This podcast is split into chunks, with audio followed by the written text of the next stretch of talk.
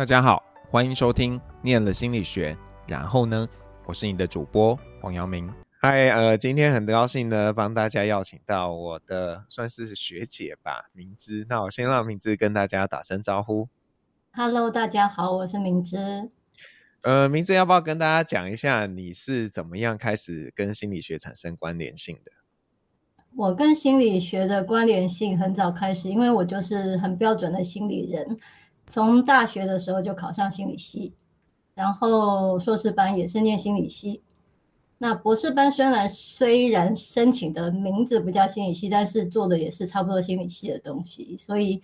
在我毕业或离开学校以前，就是很标准的心理人这样。那可是，一开始为什么会想念心理学？这个说来话长，但我长话短说。简单说就是填志愿搞错了。因为我本来是我是念第三，大家都知道第三类，呃，心理系是第三类组的嘛，不知道大家知不知道？嗯、总之呢，我那时候第念第三类组的目的是为了要念医学系，嗯，结果因为大学联考没有考好，然后就就就听信了那种我们那个年代就是大家填志愿会去那个做落点嘛，就发现我落点最高的。成绩就是在心理系，所以我就在一堆莫名其妙的那种生物啊、医学啊那那一类生命科学那一类中间突然插了一个心理系，结果哎就莫名其妙就进了心理系。可是那所以你那时候对心理系要干嘛有什么想象？完全没有概念，完全的没有概念，连那种大家可能以为现代人可能会有的那种心理学测验啊什么那种的概念都没有。所以其实刚进去的时候是有点惶恐的吧？嗯嗯嗯，其实应该这样说，我一开始其实保持着我念了一学期就要转系的心情，但是一学期念完之后发现非常喜欢这样子。哦，是什么东西让你很喜欢？因为大一念的东西感觉还比较难接触到真正的心理学啊。没有，我觉得普心就已经让我开始很有感觉啦，嗯、就是因为。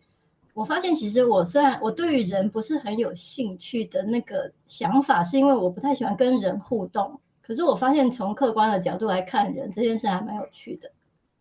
嗯。然后念心理系，其实就等于是有点像是在观察人的那种感觉。所以那个大一的那种普心介绍很多东西，就让我觉得嗯很好玩这样子。哎，这有点奇妙，就是说，你如果不是不是很喜欢跟人互动，那这一个对于你后来在做研究的过程有没有什么样的困扰啊？嗯，我后来想想，你这个问题，其实我之前其实一直都有思考过，我发现其实它反而是一种优势，因为我觉得我比较相对起来比较客观。嗯。对，因为我其实不太把自己当人类，或者是就是 就是 在做这些时候的时候，就是就完全就是观察者吧，观察者。对，嗯，哎，所以你后来你硕士班是念发展类的嘛，对不对？对，我我对我后来其实一直都是做比较跟发展有关的，博士班的时候就是直接念儿童发展这样子。嗯嗯。那但是后来没有念完的原因是什么？这个。简单说就是，我发现我很喜欢做研究，嗯，可是我喜欢做研究都很肤浅，就是 对于新知非常有兴趣，但是我很快的热情就会消退。所以那时候念博士班，纯粹就是大家都念完硕士就念博士，我也觉得我做研究好像蛮有趣的，就做一做，做一做，就做着做着就发现，哎，我想到以后如果拿到一个学位，我好像就不能够这么任性的。不想做这题目就换，然后不想干嘛这样子就就就跑这样子，所以就有一点害怕了。毕竟博士班念完就没有地方可以躲了嘛，所以我就毅然决然的在还没有考 qualify 以前先休学。嗯，然后休了休了就觉得说，嗯，好像也不错，就就没再复学了。对，可是其实所谓的不错，可能就是跟我为什么会进入这一行。有一点点直接或间接的关系吧，对，嗯，因为现在我们还没有铺路你在做什么嘛，对不对？所以我想说这个梗还没有破，我自己不先破，等你来破这样子。哦，不过其实大家如果点 Podcast 那个在封面就会看到你在干什么。是那那好吧，还是你一开始就在那个名字上面打码这样子，就是大家进入才可以接嘛，这样。那所以你是在什么时候开始接触到这个翻译嘛？因为你现在主要是在做翻译的工作，那是在呃你在念博士的过程吗？还是说更早就开始做这件事情？其实真要说起来，真正的第一本书，虽然我一直都没有把它放在我的履历上，因为那一本书其实没有出。真正的第一本翻译的书是在我硕士班毕业没有多久，那个时候就是为了准备学校，我有点忘了，反正就是还没有正式开始工作，可是有一点时间的时候接的一本很小的书，然后那个时候完全都没有想过要做这一行，因为其实我自认为我英文没有很好这样子。嗯，后来是因为从博士班休学了。然后顺时间不知道干嘛，要真正的找一个，因为当时我我我我所在的环境要找一个工作不是这么的容易，这样子，所以我就其实我有点忘了第一本到底是别人推荐还是我自己找的。总之我就是在一个过渡的情况下开始了第一本翻译的书。对，我从一开始就是做书的翻译。哎，等等哦，要考试，你的第一本是什么？是那个教科书那一本吗？不不不不，我第一本书是，我想一下哈、哦，有点年代有点久远。我第一本书其实是跟儿童发展是非常有关系的。嗯，哎，那是我第一本吗？我现在有点搞不清楚我的第真正第一本跟第二本的差别，因为我第二本。我有一本书在网络上找到的那个工作，就是那一本书就完全跟发展没有关系。嗯，所以我现在有一点可以可以让我查一下啊，好吧，反正就是可应该第一本就是那个我刚才所谓的过渡时期，那个时候就是跟儿童有关这样子，可是是一本很小的书这样子。就一本类似那种给亲子看的那一种书。嗯、那那是这样的机会是你自己去找来，还是说有人就呃问来问去，就说你有没有兴趣，然后你就接了这个工作？其实我刚才一直搞不太清楚的第一本就是，如果是说那一本跟儿童发展有关，嗯、其实那个是应该是老师帮我介绍的，嗯，就我系上的老师就是发展的老师。那如果我刚才说我第一本不是那一个。发展的是一个比较开始科普，就是我后来比较主要做的路线化。那一本其实我是在一零四上面接案网找到的。嗯，对。然后那一本的开始非常奇妙，就是我在一零四那时候我决定开始做这一行的时候，我当然先从身边人询问嘛。我也在一零四开了一个账号，付费做了那个接案网的那种、那种、那种，就是查案子。就我就在网络上找到这个工作。那我也觉得他们的出版社大概是走投无路，因为我那时候所所有的学经历真的是跟出版业没有关系这样子，然后他们就毅然决然把他们某一个分支新开的一个算是复复牌那种概念的那种第一本书就就给我这样子。我我们不好说，不要问这家出版社还在不在。那对对在在他们在非常的成长茁壮，只是那个那只是那一个那一个路线，我好像没有看到。那可是这对你来说，你要做这件事情，你你会觉得很怎么讲焦虑吗？或不安吗？还是说因为有了翻译一本书的经验，你觉得哎，这都是英文变中文嘛？那换个领域有什么差别呢？焦虑不安，其实一开始最大的问题是卡在我就是真心的觉得啊，我的英文好像没有那么好，因为毕竟你只是看原文书，其实看原文书的时候大家就有一点感觉，可是毕竟你学的东西老师有讲过嘛，对，就单纯的看那些书，跟你真心要做一个翻译还是有个差别。但我后来发现，幸好。我觉得我做这一行有个优势，就是我自认为我中文很好，这个就是跟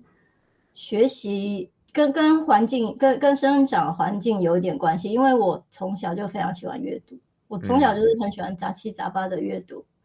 而且我的读书的那个数量是非常大又广的，所以我发现这一个这个习惯或这一种呃能力吧，现在可以算是能力了吧。以前是兴趣，后来发现这可能是一个能力，在做翻译这个工作上还蛮蛮适用的这样子。那当然，我从第二本书之后，除了我刚刚说不小心莫名接到的那个科普书之外，我还是有陆陆续续接了不少跟心理学相关的书嘛。那这一方面在做的时候，就相对起来就不会有这么大的的焦虑感。所以做了，回到你刚刚一开始的问题，就是经过了这几种一开始的挣扎跟跟跟测试之后，就发现，哎，好像其实其实这一行对我来说没有这么的困难，这样子。至至少是，如果不是翻译文学类的话，其实没有这么困难。可是你也有翻译文学类啊，我的印象。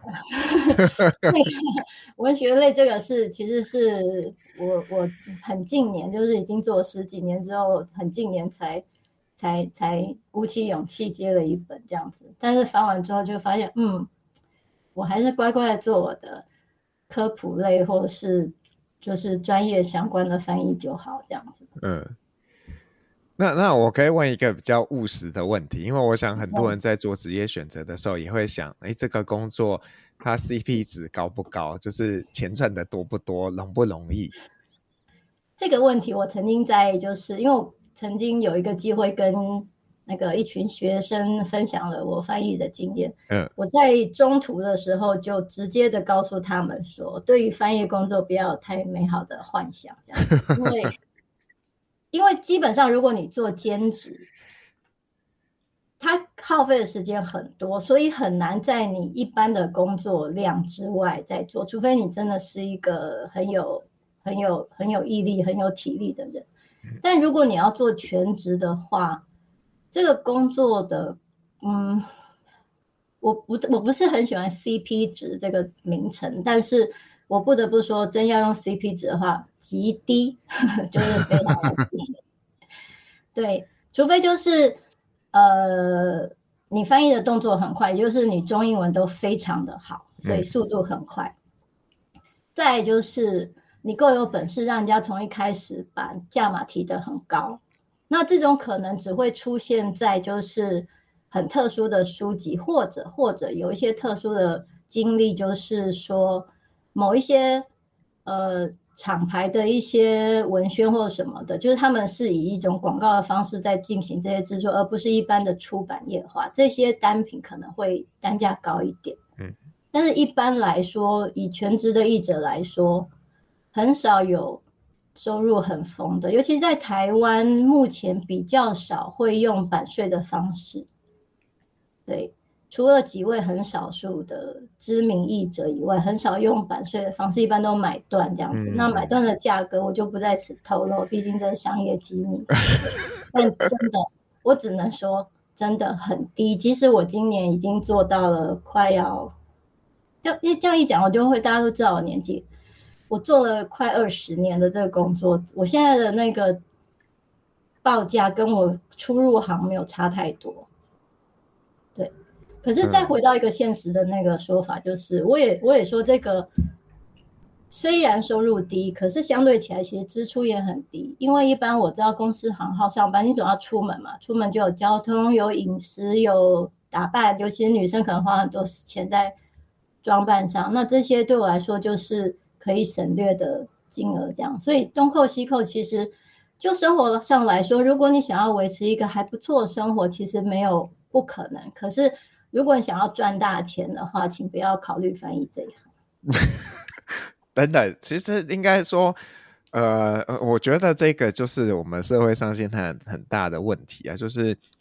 很像并不是同工同酬，就是有些人他做很少，就也不能说他没有用心，但是他可能不用付出那么多，但是他就可以得到很多。那出版业感觉整个都是在很佛心嘛，我相信我的编辑的收入应该也是相当有限的，是，对啊，然后就变成大家都在燃烧热情在做这件事情，所以没错、呃、没错，所以如果业真的都是大家都在卖热情的，对啊，那你你觉得如果你没有那么喜欢阅读，你是不是就不会做这件事情？对这个问题，我可以毫无毫无毫无考虑的回答是，因为我对于热，我对于出版业，就是因为我说我从小就非常热爱阅读，嗯，所以我对于出版业有一种非常莫名的热情，嗯，而我也很庆幸这个热情到现在还没有烧完这样子，我在想说，等我烧完的时候，我大概也做不了这种工作这样子。那我我呃好奇一下这个程序，就是说一般而言，呃，现在的话是人家会 approach 你说，哎，我们有现在有这本书，你要不要翻？然后你就评估一下要不要翻，还是说它是什么样的一个过程？嗯，好。现在的话，我的确，因为我现在已经有呃多年的不同的合作对象，所以有些时候是在我基本上我我的工作习惯是我同时只会进行一本书，嗯，然后中间有时候会做一些短稿的接译，所以短稿就是指一些杂志的文章或者是某一些活动的摘要之类的。那因为我一次就是过程中我一次只会进行一本书嘛，所以中间。偶尔如果有人来探寻的话，我就会跟他们安排时间，但也会有没接好的。所以所谓没接好，就是我快要做完的时候，手上没有下一本书，我就会直接去询洽询说跟我合作的对象这样子。嗯，所以有有有可能是被动的邀约，可能是需要主动的出击这样子。对，只是就是说，当你拿到书稿的时候，你怎么样判断要不要接？判断要不要接啊？其实这个有那个热情跟务实两件事。所谓热情，就是我当然会看内容，有些是我真的很喜欢的书。然后有一所谓务实，就是如果刚好目前都没有洽询的，或是问不到合适的工作，可是手上的书已经快结束了，只要不要太夸张的不喜欢。嗯，我基本上都会接，不过因为目前合作的那个单位就是出版社，其实他们也都会有分线嘛，所以理论上会来接触的书系，大概方向我不会真的很讨厌，最多只有说可能翻的时候发现作者提出来的说法跟理论我不是很认同，最多只是这样，所以一般来说我很少。会因为书的内容而推书，只会因为同时可能接到太多本的，就是有时候这种也是有大月小月嘛。对，就是如果有强蹦的情况下，我才会推书这样。哦，还有一次我推掉一本书，是因为我翻了两页之后，我发现只实在是。英文能力不好，因为我本来以为是科普书的，结果那一位把它写得很像文学小说这样。对对对，所以我在很短的时间内意识到这件事情。我我并不觉得我做不完，可是我觉得我做出来的品质跟时间会无法达到我自己的要求，所以我在最短的时间内就硬着头皮，因为我觉得这种事情就是你你拖到后来才跟人家出版社讲这件事情很很不好，尤其像我们这一行就是。我想说，如果不管是做翻译也好，只要是接案的人都必须要保持一种心态，就是你的每一本书都会影响到你在这一行的风评跟名声这样子。所以，所以，所以在每一个过程中，不能像那种在上班哦，我这样子是不是有点对不起上班的人？我以前总觉得，就是上班时候你偶尔想要偷懒一下或者怎么样，你月月底到的钱还是会进来。嗯。可是如果你做这种。接案的工作，你只要搞砸一个案子，你很有可能就再也没有下一个案子，这样也也没有这么惨吧？因为我一直保持着这种心态啦，所以、嗯、所以就是早期的时候都会非常战战兢兢，对于每一个错误也都会非常的惊慌，这样。可是这几年我就慢慢的学会放松一点，这样子，对，因为总是人总是会犯错嘛，对你，对 对。那那你自己有没有特别印象深刻的这个翻译经验？特别印象深刻的翻译经验呢？我想，如果你要问我最有感觉的一本书的话，我大概十之八九都会把我曾经翻过的一本物理学的书拿出来讲，因为我以前考联考的时候不小心搞砸，就是物理，就是。我我要在这边公布我的那个弱点嘛，就是我当时物理竟然没考过低标。总之就是，其实我物理没有那么糟，可是我不知道为什么那一次考得很糟，之后就成了我心里的一个心结，这样子，所以我就一直觉得我物理很烂。可是仔细回想，其实我高中物理没有这么烂，所以当初我接到这本书的时候，我非常的挣扎。主要的挣扎就真的不是因为我讨厌物理，只是我怕我做不到。毕竟因为我留下来一个很很很不好印象，就是我物理很烂这样子。可是那时候因为呃那时候就是因为就像我讲的，就是手上已经没有书了，嗯、就有点头部，所以我就硬着头皮。而且我那时候身边有几个朋友，他们都是就是有有物理系的啊，或者是什么什么的，然后就说不用关不用担心，如果真的不懂就来问我之类的，我就说好，我就接了。那在翻译的过程中的确，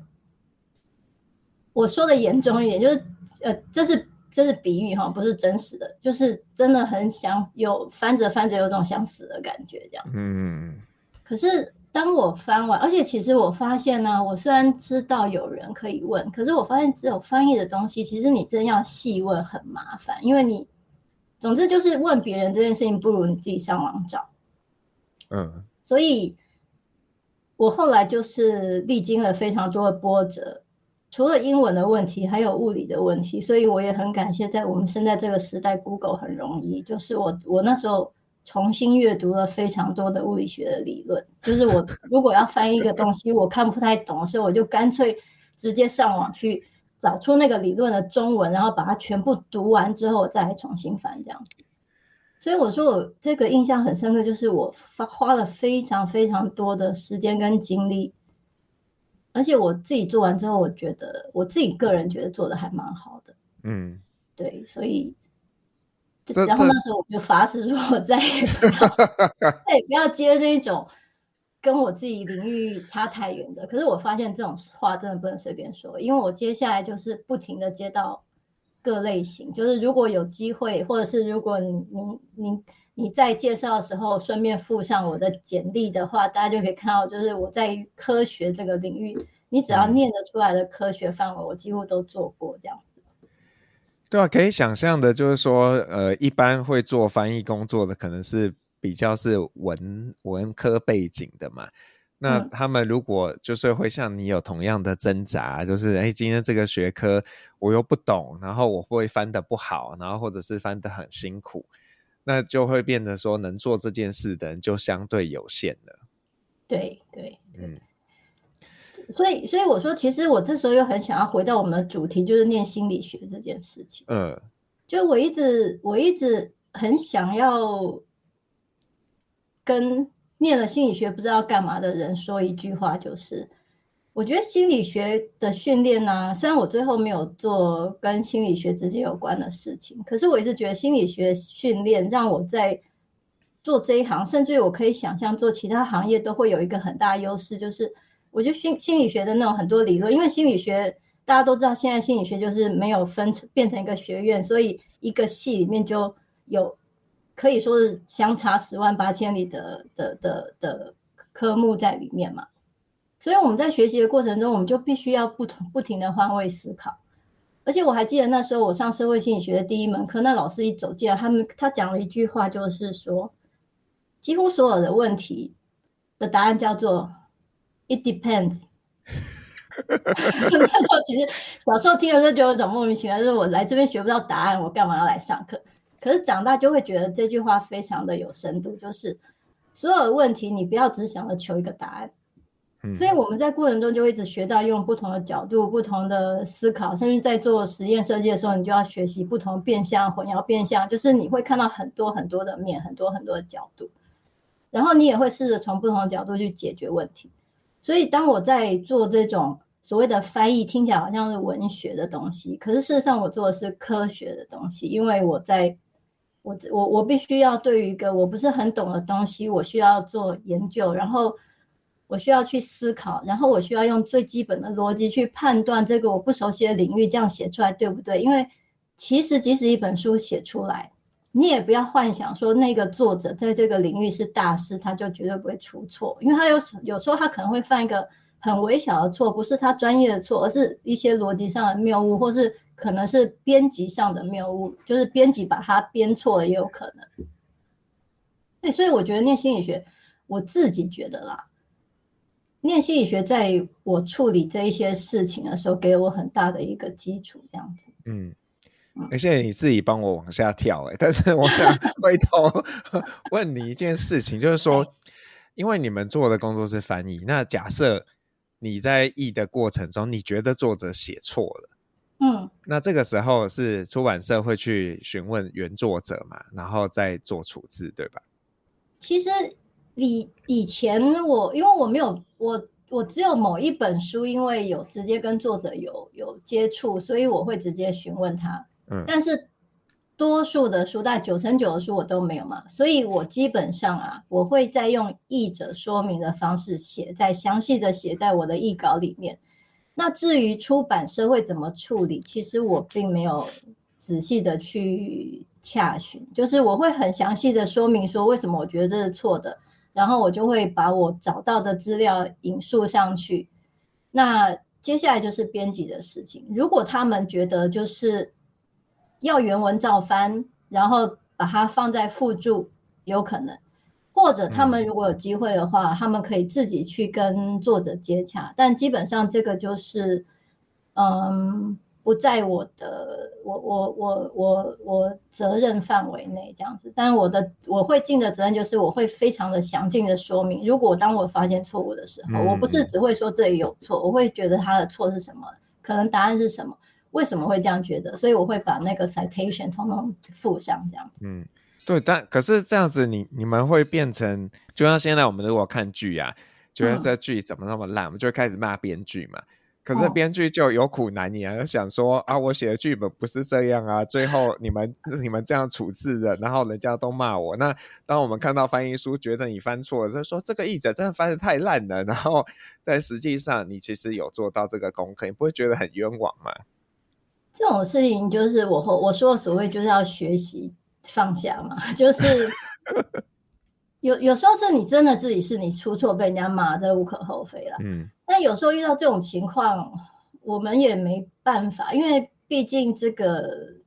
我们小小译者，再加上现实一点说，我们才拿多少钱？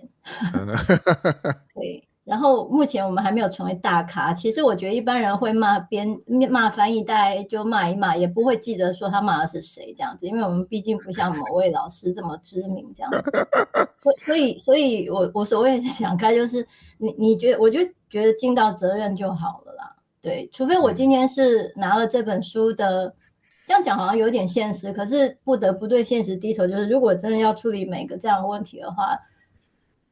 就是责任量太大，我会有点承受不住。嗯，对对对，所以我尽量的就是不要去想这件事。然后我现在学会就是一本书过去了，我就很多事情也跟着过去了，这样对对对，只是目前好像有一本书，因为你的关系，害我一直没有办法过去。对啊，我才想了，我要谢谢敏芝，那时候花了很多的力气帮忙翻译这个呃丽莎费德曼巴瑞特教授的情绪跟你以为的不一样。因为这本书，但是这本书也让我有点挫折，就是我发现啊，嗯、我好像真的很多很不足的地方。当然有一些是不小心的失误啦，当然有一些就会更让我觉得说，对我应该要再精进一点，因为我实在是太不足了这样子。可是，可是往好的方面想，这本书其实卖得不错，很多人看到你的翻译啊。是，这也要谢谢你啊，因为你非常大力的在推荐，而且你的介绍让人家觉得很有趣吧，我想。对，就是光看到那个厚度，很多人就会却步。但是你愿意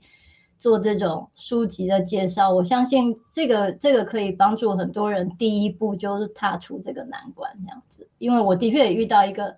已经是老师等级的人，他就跟我说了一句说：“明知你这本书看起来好像很厉害，但是我翻了两页就读不下去，因为他好像教科书哦。”嗯，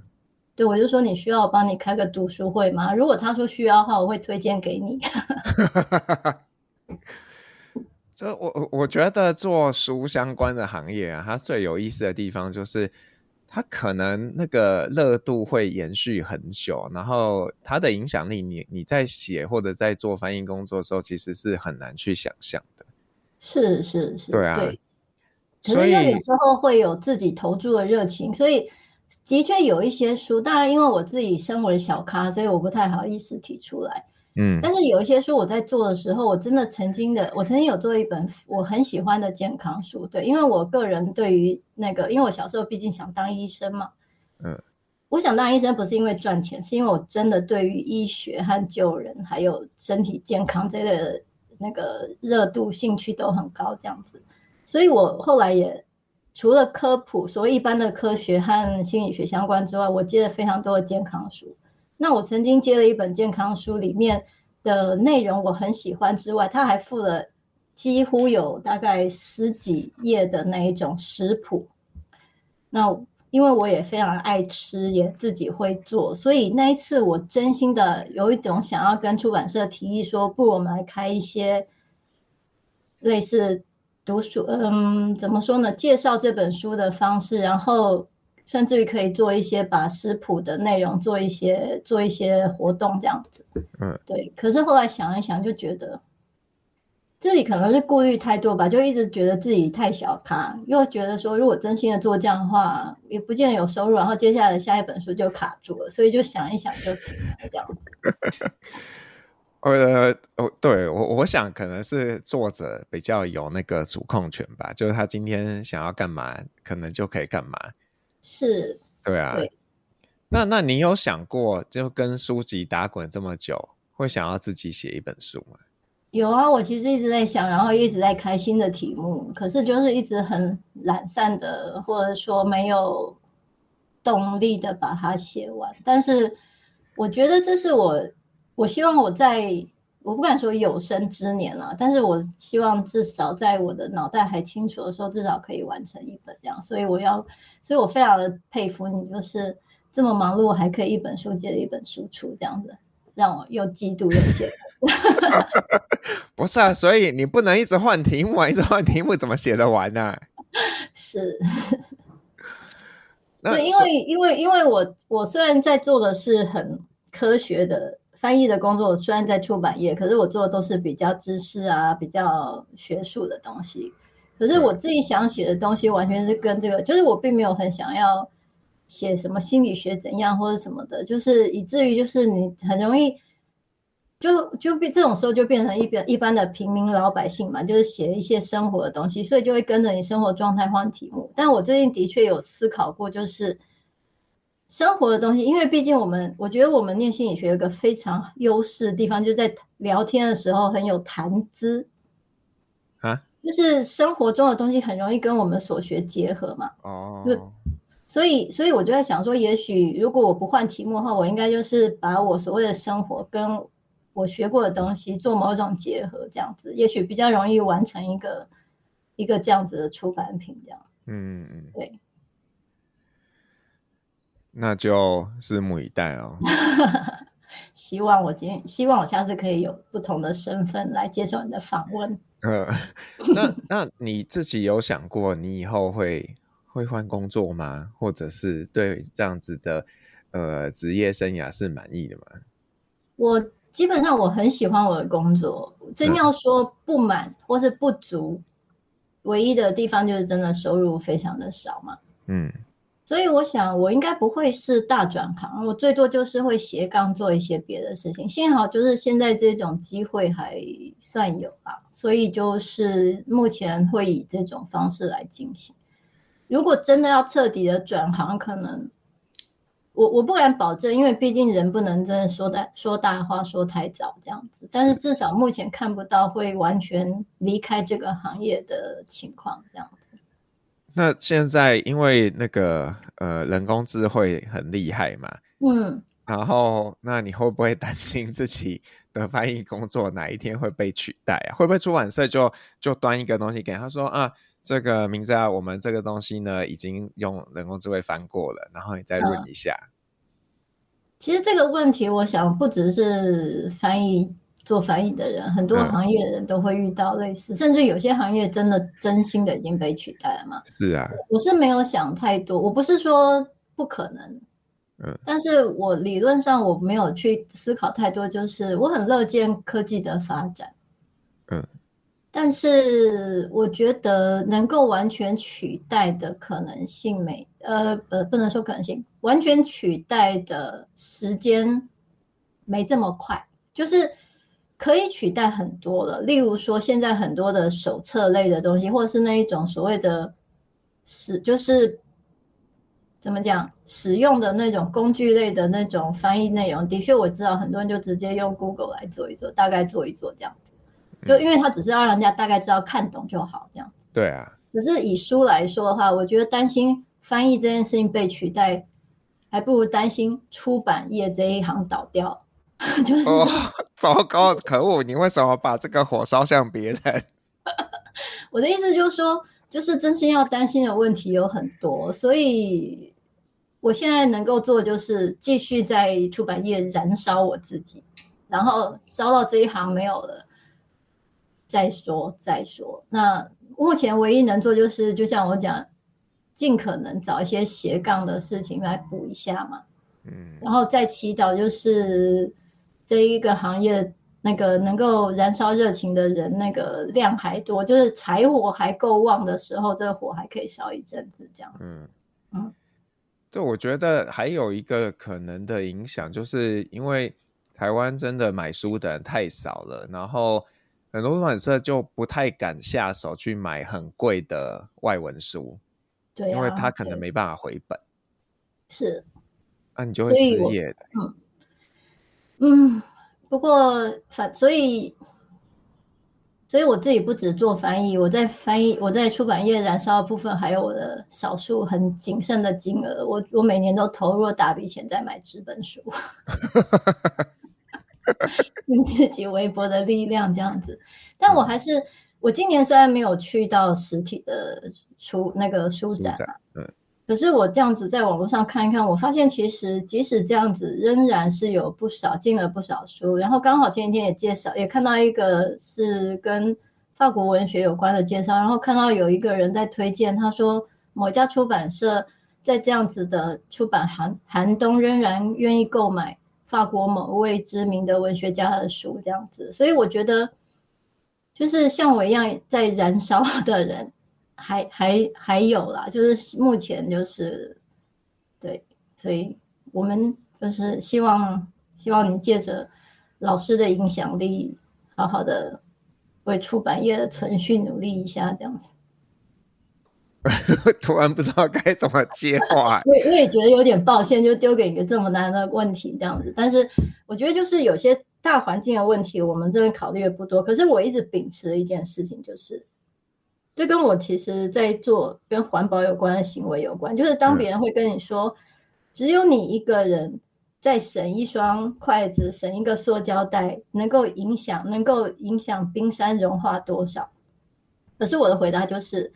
我不我不管我能够影响多少，但是我做一个就是至少我我省了一个东西，它就少了一个污染。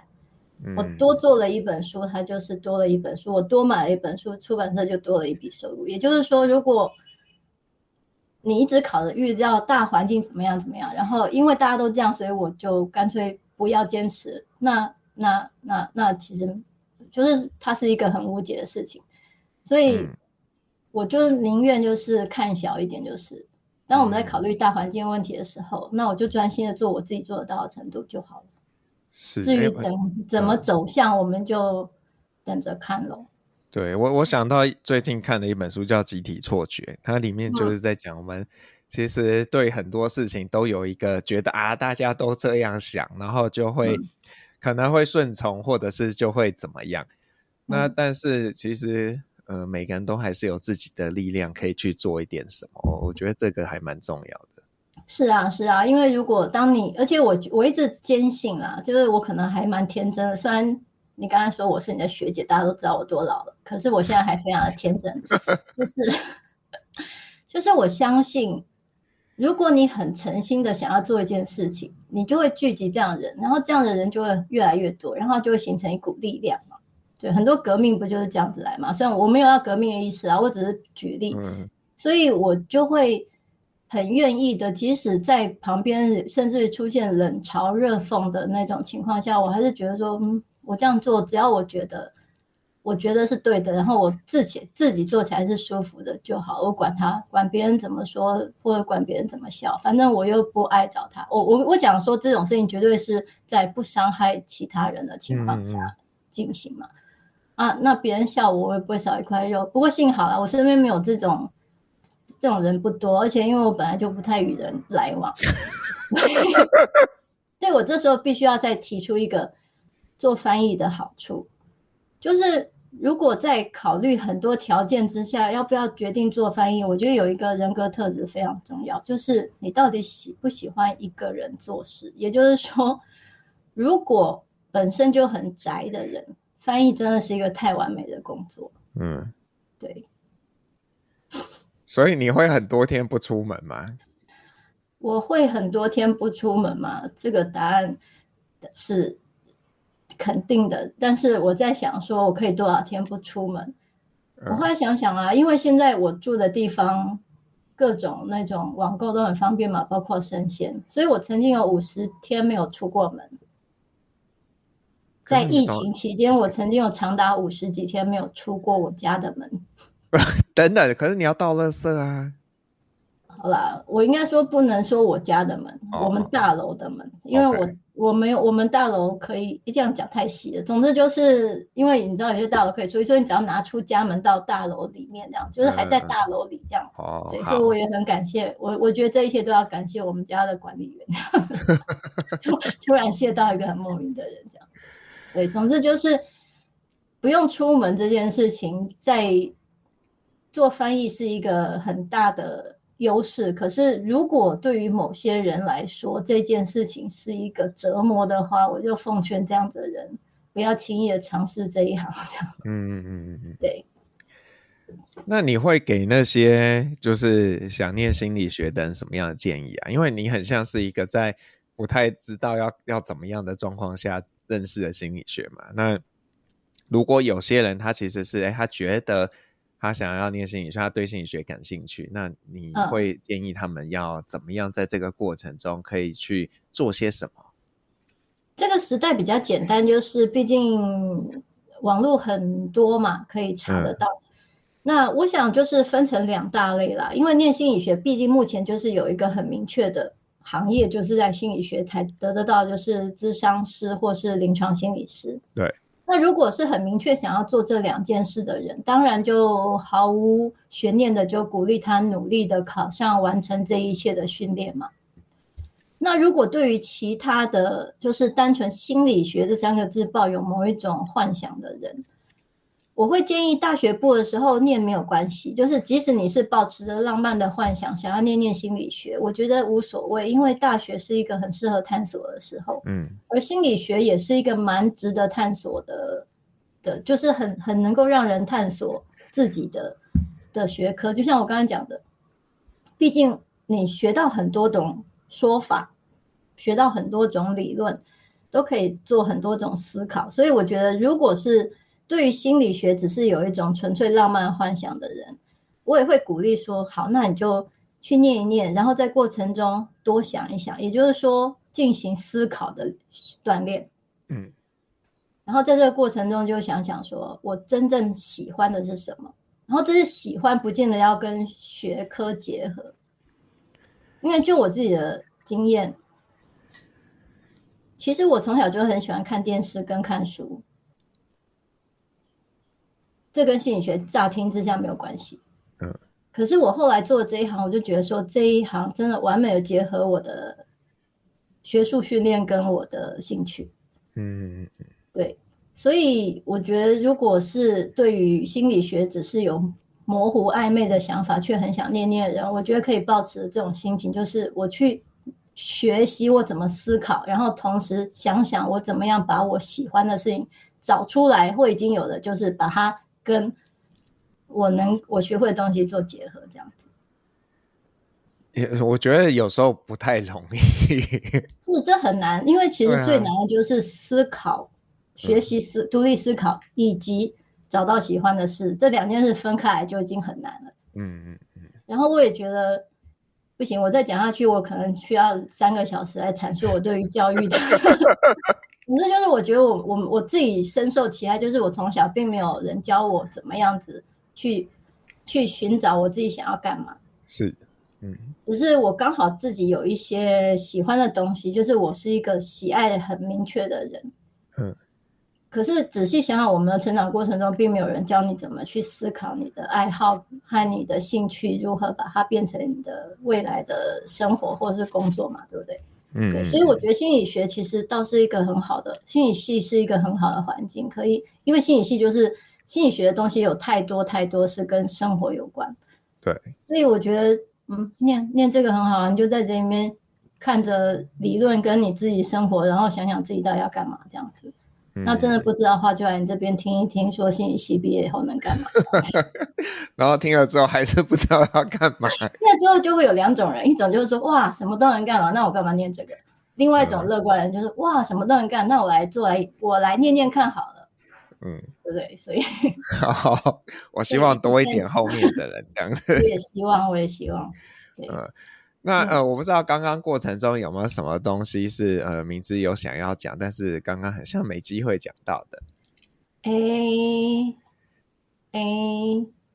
好像也还好哈，差不多，我应该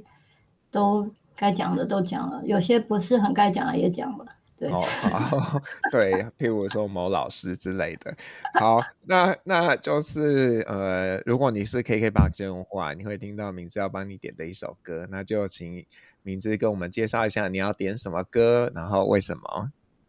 这一首曲子是应该是新天堂乐园的主题，算主题曲吧。它的它的它它有名字吗？是不是就叫做 Love Thing 之类的？对，它叫 Love Thing。嗯，对，我很喜欢这首曲子。其实当年这本这一部电影很老了，可能你的听众有些连听都没听过这一部电影。那时候我只是单纯的喜欢电影，音乐可能是喜欢的，但是没有这么大的印象。但最近。For some reason，对不起，我不我是很爱唠英文这样子，但是有时候就是忍不住想要用英文来表达不同的情绪。基于某一些状况，我重新开始听这首曲子，然后那时候一放，突然的就是有一种整个人有一种震撼到的感觉，所以我曾经有好几天就是连续的在播放这一首曲子。所以当你问我的时候，其实我想要点的歌是蛮多的，可是我后来决定这一首，是因为它是我目前歌单上面以播放次数来看最高的。嗯，对，然后我就就是希望听的人能够，你的听众应该很多年轻人没有听过或看过这部电影的，可以感受到一下这首曲子的美好，这样子。然后希望也有人跟我一样，就是听到有一种哦，全身鸡皮疙瘩爬起来的感觉，这样。啊，你要说你你要放的版本还不是随便的版本啊，对不对？对对对，你有一个很特定的版本。对，我要放的版本是那个帕尔曼的小提琴。对，因为其实这个演绎这首曲子的方式很多。其实我基本上我是比较喜欢钢琴曲的，所以我大部分听的都是钢琴曲，嗯、不管是独奏或协奏曲。但是这是我少数的。呃，对于小提琴非常情有独钟的一个版本，这样子。嗯，好，那就呃，谢谢明姿跟我们聊这么多，拜拜。谢谢，拜拜。我是黄耀明，我们下次见喽，拜拜。